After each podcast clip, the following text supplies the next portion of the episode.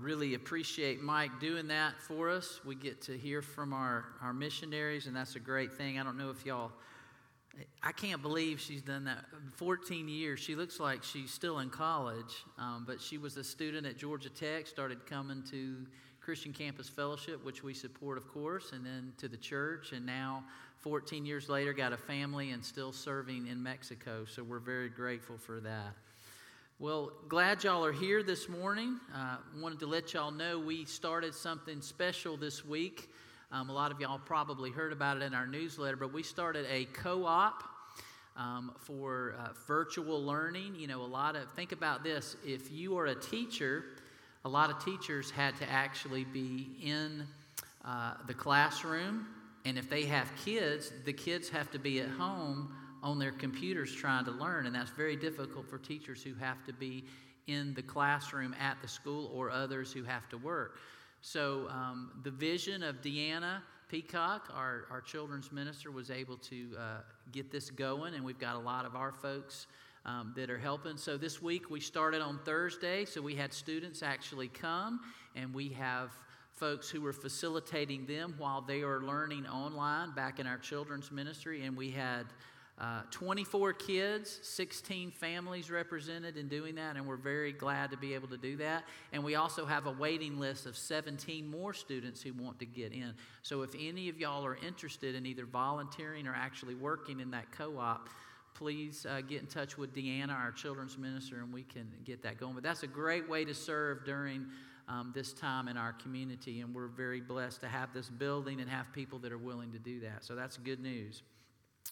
Well, for those of you who may have not been here, I see some new faces, got to meet some new folks today. Glad y'all are here. But we started a new sermon series called Has God Left the Building?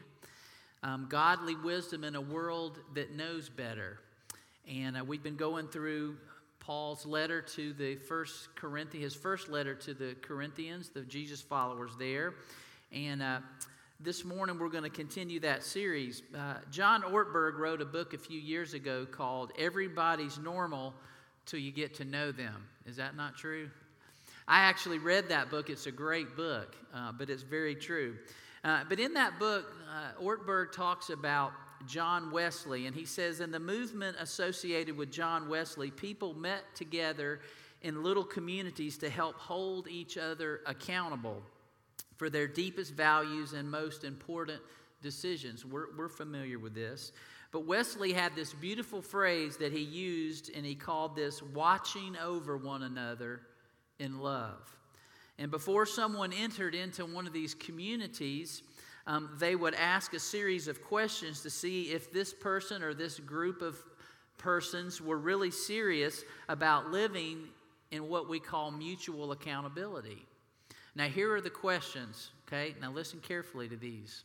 The first one is Does any sin, inward or outward, have dominion over you? Do you desire to be told of your faults?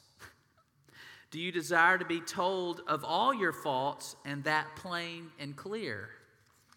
Consider do you desire that we should tell you whatsoever we think, whatsoever we fear, whatsoever we hear concerning you? Do you desire that in doing this we should come as close as possible, that we should cut to the quick and search your heart to the bottom? Is it your desire and design to be on this and all other occasions entirely open so as to speak everything that is in your heart without exception, without disguise, and without reserve? Now, would you want to be in a group that was that invasive into your life? I just wondered what the chances were that any of us would go, Yeah, sign me up for that. I thought the, the, the, the chances are probably slim and none, and slim left town, as my dad used to say. But the reality is that most humans, we like to hear and find out about stuff on other people, don't we? We enjoy hearing that kind of stuff, their failures, their secrets. But we sure don't want anybody finding out about our failures and our secrets and we sure don't like anyone else knowing about them. As a result, many times we look the other way when we see inappropriate behavior or actions. Well, why do we do that? Because if I snitch on you and I hold you accountable, then at some point you're going to snitch on me and you're going to hold me accountable. So we just kind of turned a blind eye, and many times the inappropriate action or behavior continues to go on and on. Well, we're going to continue this series in, in Paul's letter again to the Corinthians, and we have learned a little bit about Corinth that it was a very diverse city with lots of different people coming from all over the world in and out because it was a trade city, people coming in and bringing goods and dropping them off and going somewhere else. Lots of different philosophies, lots of different religions, and people talked and mingled and, and heard all these different uh, religions and faiths and, and philosophies of life as they came through Corinth. and as a result, there were a lot of pagan temples and immoral practices going on within this city. And we know that Paul started a church here. And you think of all places to start a church, why in this immoral city of Corinth? But they needed Jesus. And Paul recognized that, and he wanted to bring the transforming power of Jesus to this city. So he did. And the church that he started there actually grew pretty quickly and had a lot of members because Paul invested a year and a half of his life in this place and in these people. But after he left, as we learned about, to go back to planting more churches, to go to evangelize more people, he hears and gets word that, man, there's all these problems going on back in Corinth. People are going back to kind of some of the, uh, the worldly wisdom that they had been transformed from, and they were going back to this. And this disturbed Paul. And so he writes this letter to address these issues. And we've been addressing some of those as Paul did head on. So today we're going to look at a situation that was really pretty bad. It was a vile situation. And I think about if you were here for the first time and you're going to hear this sermon, you're like, what in the world did I walk into? But this actually took place and uh, in Corinth, and Paul has to address this situation. But I want us to focus this morning not so much on the vile situation that Paul is having to address, but that Paul had to address this situation in order to make very clear the standards that Christ had for his church. So we're going to look at 1 Corinthians chapter 5 verses 1 through 13. I believe it's going to be on the screen for us. Thank you. You can look on your Bible, your personal device. But let's read what Paul says starting in chapter 5 verse 1. It is actually reported that there is sexual immorality among you, and of a kind that even pagans do not tolerate. A man is sleeping with his father's wife. And you are proud. Shouldn't you rather have gone into mourning and have put out of your fellowship the man who has been doing this? For my part, even though I am not physically present, I am with you in spirit. As one who is present with you in this way, I have already passed judgment in the name of our Lord Jesus on the one who has been doing this. So when you are assembled and I am with you in spirit, and the power of our Lord Jesus is present, Hand this man over to Satan for the destruction of the flesh, so that his spirit may be saved on the day of the Lord. Your boasting is not good. Don't you know that a little yeast leavens the whole batch of dough? Get rid of the old yeast so that you may be a new, unleavened batch as you really are. For Christ, our Passover lamb, has been sacrificed. Therefore, let us keep the festival not with the old bread leavened with malice and wickedness, but with the unleavened bread of sincerity and truth. I wrote you in my letter not to associate with sexually immoral people, not at all meaning the people of this world who are immoral, or the greedy and swindlers or idolaters. In that case, you would have to leave this world. But now I'm writing you that you must not associate with anyone who claims to be a brother or sister, but is sexually immoral or greedy or an idolater or slanderer or a drunkard or a swindler. Do not even eat with such people. What business is it of mine to judge those outside the church? Are you not to judge those inside? God will judge those outside. Expel the wicked person from among you. So, Paul just gets right into it, doesn't he? And this is an awkward situation. It's something that you go, ugh, that, that is not a good situation. But Paul addresses this basically in, in three parts here. The first part is he simply pronounces judgment on this situation. He said, This is what I know has happened. I've heard about it, but I've investigated. I know this is what's happening. And he's pronouncing judgment on it. And then he's going to explain his reasoning, as you heard, about why he um, promote, pronounces that judgment on the situation. And then he's going to correct a misunderstanding that you probably heard there at the end. So the situation involves a man having his father's wife. Now, we don't know all the details on that, and I don't know that that's really important, but Paul is saying this is sexual immorality that doesn't even happen among the pagans. He's saying, man, we're in, we're in a very pagan culture, and even they frown on this. And Paul seems to be clear that uh, it seems to be clear from what Paul's talking about that this is an incestual relationship, and it was clearly forbidden in the Jewish law. We read about that in Leviticus, but Paul was also even referring to his own culture.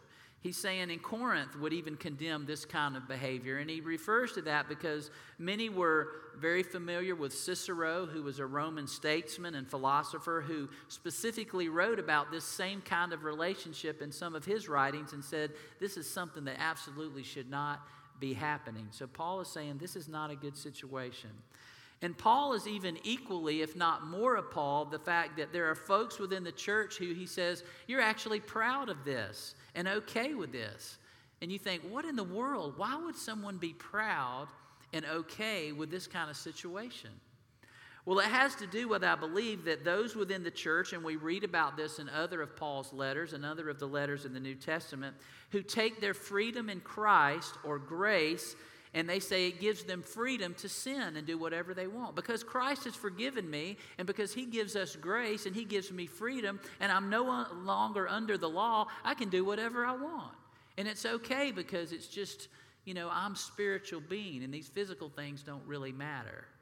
And Paul's saying that is such a lie. That is such a deception, and it's not true.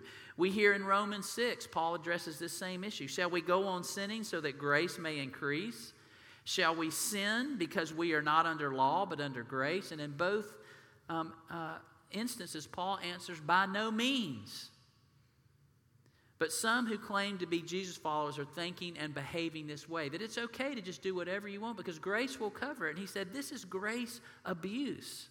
And we can't be passing on this kind of teaching to people. So Paul says they should they should have done two things here when they found out this was happening. First, they should have put the man who did this out of their fellowship. Disfellowship the man. And that seems harsh, I know. Then he says, Hand this man over to Satan so that the sinful nature or the fleshly nature in him should be destroyed. He needs to understand how serious this is. Now, I know when you hear this and when people read this, and again, this goes back to our culture and how we look at God's word and we say, Well, I know what God was saying to those people in that time and that culture, but it's different now. It's different now. We don't necessarily have to practice those kind of things because, man, that's so harsh. To put someone out of your fellowship, to turn him over to Satan that the sinful nature should be destroyed. But keep in mind here, and we have to understand this, this passage is considered, along with all of Jesus' teachings in the gospel, is the inspired word of God. All of it. Even the parts we don't like, even the parts we don't agree with or don't understand, it's still God's word.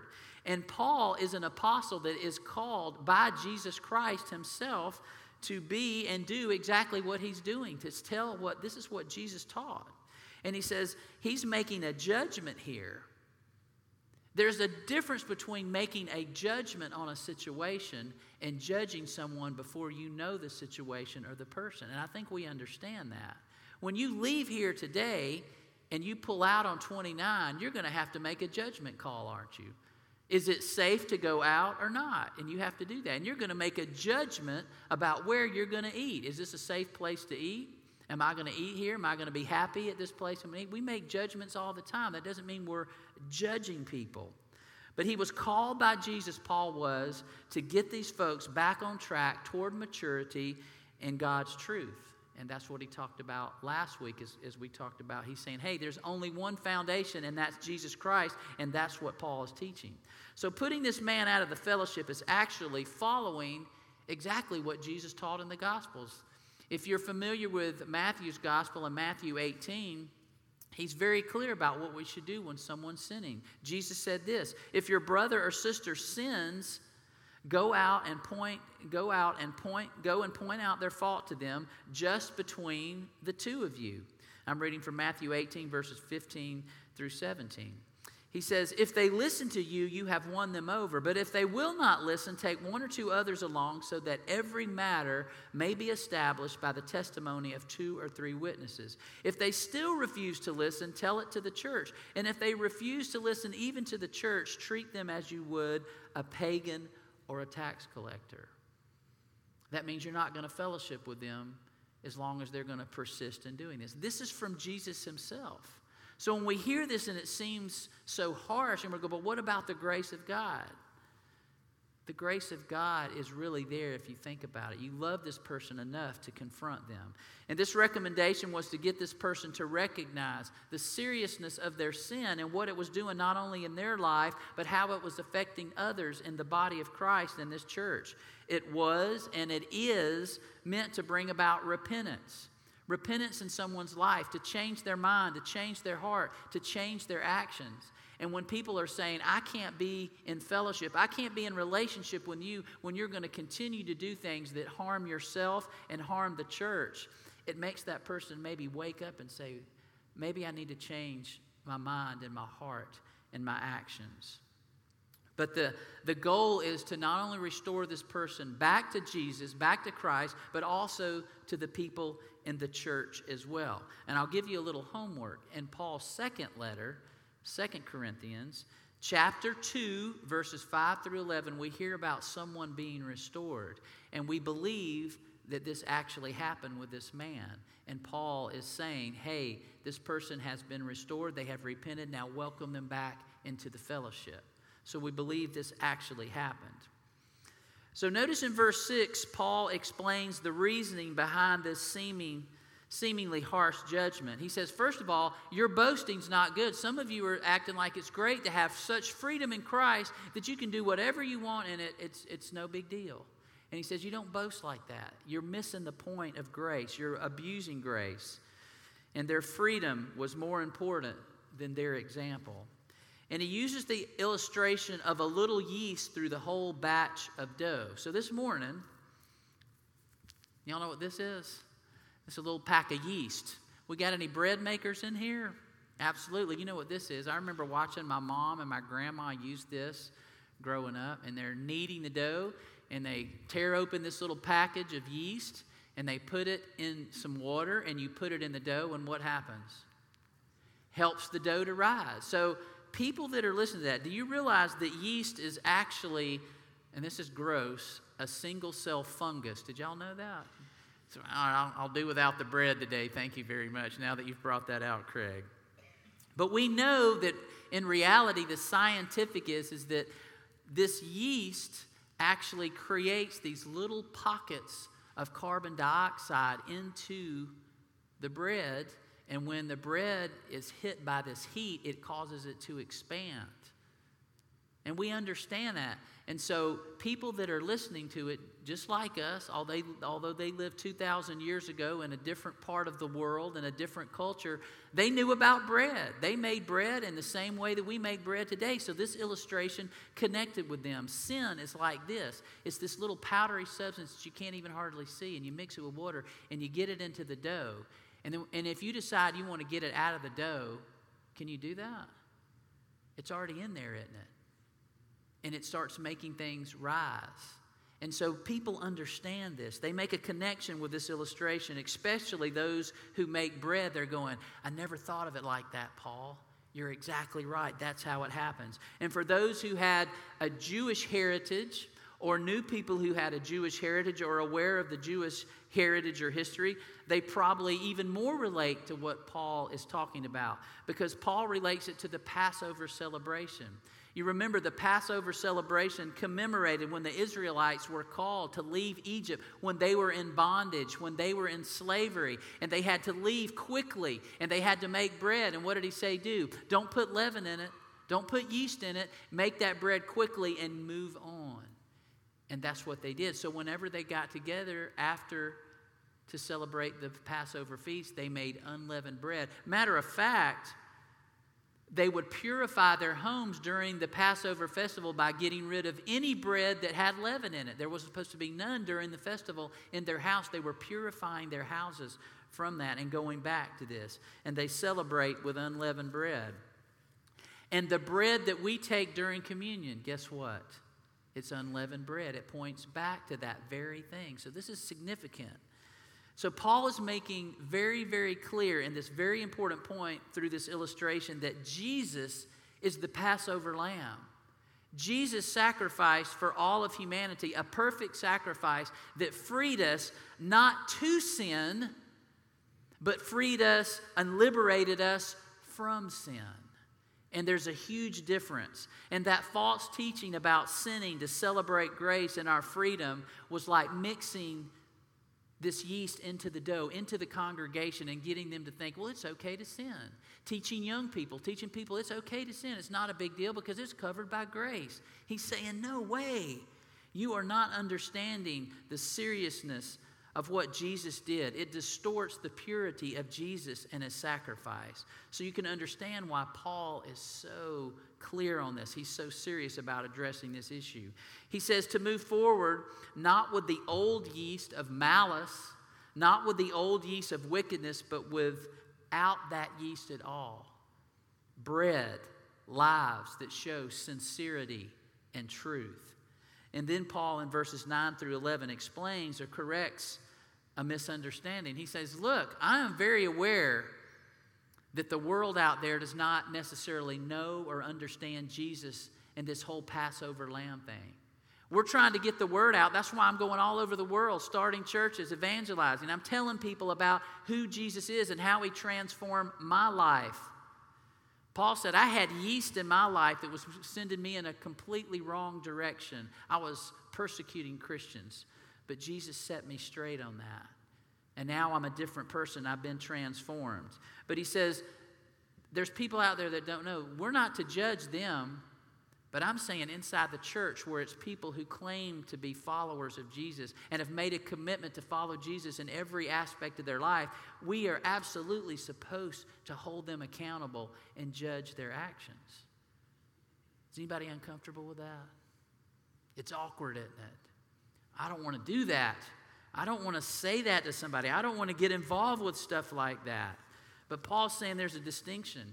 He says, Do not associate with immoral people. And he says, Not at all meaning the people of this world, because if you didn't associate with immoral people, you, would have to go somewhere where nobody lived on an island by yourself. He says, I'm not talking about the world. In that case, you would have to leave it. So he clears this up by explaining they should not associate with anyone who says, I'm a brother and sister in Christ. I follow Jesus and practice this kind of stuff. And making these actions, as you notice, it's not just a one time thing that someone's repented, but it's a repeated, consistent action in their lives that they're being confronted on. And the yeast is not needed in the church or among Jesus followers. He even says, What business is it of mine to judge those outside the church? That's for God to do. But as long as God has called me to start churches and mature and try to bring you to maturity in Christ, then we absolutely have to make judgments on these things when someone's bringing yeast into the church. And so he says one more time expel the wicked person from among you. Now, we can all go, Amen, that's right, Paul, that's right, Craig, that's great stuff. But when it actually happens and we have to, to deal with someone that's doing that, that's when it gets sticky, doesn't it? It's hard, it's uncomfortable. But that's where the world thinks that they know better. They say, well, that was back for the Corinthian church. They had, you know, Craig, they had stuff like that incest thing. Uh, we don't have that in our church. We don't need to go to those extremes in our culture because we're more civilized. But it's not necessarily true. We look at it as too harsh, unforgiving, no grace. And again, this is the inspired word of God that's been passed on for some 2,000 years by Paul, who was called by Jesus. And let me tell you, if this bothers you, the next few chapters are really going to bother you. If this bothers me, the next few chapters are really going to bother me too, because Paul doesn't stop addressing these issues. And it's tough stuff. Because sometimes we allow the yeast of the world to get into the dough of our brain, don't we? And I'm tell you, I tell you almost every Sunday how I fight this with my own kids. They're hearing this stuff. And the, the yeast is getting into the dough of their brain. And they know God's word because they've heard it since they were little, but there's this tension. But God's word says this, but my friends and TikTok and all these cool people are saying this. How do I how do I decide what to believe?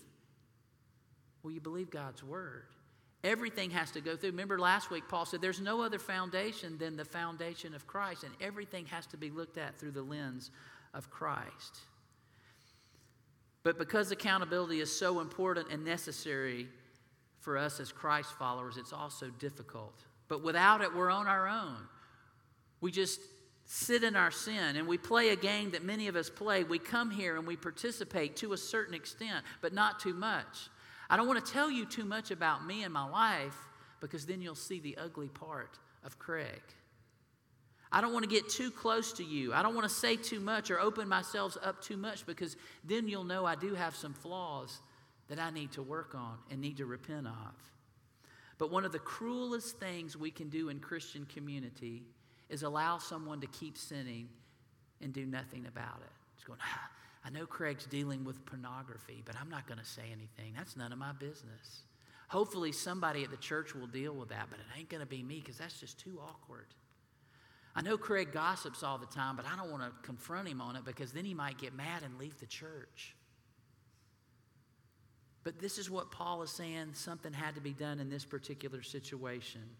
And when we open ourselves up, when we submit to accountability, submit, the Greek word means I put myself under the submission, under the authority of something willingly. Not someone's making me do it, but I say I'm going to submit to Christ and his teaching because I believe that he really is the Savior who gives me life, a new life. And I'm going to submit to his teachings. So, what would happen if this church would truly get rid of yeast? In the church? What would happen if we would submit in, to answering those questions that John Wesley asked people to submit to before they became one of his, I guess those were the first small groups with John Wesley. What would happen if I would submit to being a part of a group that knew me without the yeast, without the pockets of pride and false confidence that I have, and saw me for who I really was and loved me anyway? Man, our church would be powerful, wouldn't it? And I know we have some of those groups. I know we have men's and women's groups and, and, and groups, fish groups, and those are the groups that are important for us to have. But just a plain, secure lump of unleavened dough that sincerely wants Jesus to shape me into who he always created me to be. That's what God wants us to be. What would happen if we did that in a group with others? What would happen in this church? What would happen in this community? What would happen in our families if we would submit ourselves to that? Well, it can happen. It did happen in this church. It did happen. The reason we are a church today is because in that early first century and throughout all the centuries to the 21st now, people did hold each other accountable. They did love each other through their sins and get them back on track. And you know what? That's what the whole idea of the church is, is to keep us focused on being the followers of Christ that we're called to be. Are we willing to do that? Well, this morning I want to I want to close and we like to give an invitation each week. Maybe there's somebody here today that you're hearing this and your the dough of your brain has been deceived into believing that it's no big deal. God just winks at sin and it's not really something that affects our relationship with him or with others. No, he came and died to restore that relationship. That's how serious it was. It had to have death by a perfect sacrificial lamb, and that was Jesus. And if you need to name him as your Lord and Savior today and be baptized into Him, we want to offer that opportunity this morning. Or if you're looking for a church home where we teach and preach and try to practice what Jesus taught, what we see in God's Word. We're not perfect, we stumble, but we try to call each other out in love and restore people. And if you're looking for a church like that, we want to give you that opportunity. So I'm going to ask you to stand, and if you have an opportunity, just come forward. Mike's going to come and lead us.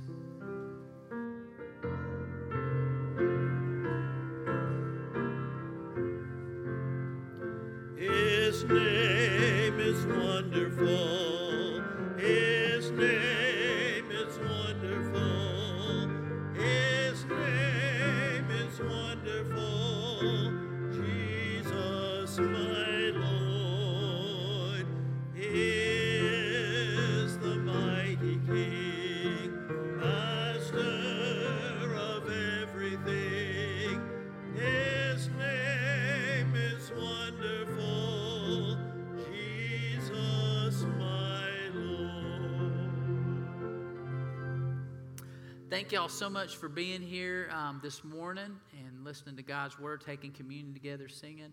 Thank you for our visitors that are here today. If we didn't get a chance to say hello to Hope as we're going out, y'all remember to kind of be careful as you go through the lobby, not to congregate. I know we just naturally want to do that, but we're trying to stay safe and foam out as you leave and make sure to register for next week. Just one thing I wanted to remind y'all of this Thursday night, We've been supporting Southwest Christian Care uh, since its inception, and it is a hospice and a, uh, special needs for, for kids that are medically fragile at no cost to their family for over 32 years. And each year they have a big banquet that a lot of you are a part of. But this Thursday night, they're going to have this young man, Kyle Maynard, who was born with no, le- no hands and no feet and he is going to uh, uh, you're going to be able to see his story. He's going to do it live live streaming. August 20th this thursday at 7 o'clock. You can go to www.swchristiancare.org to register. It's free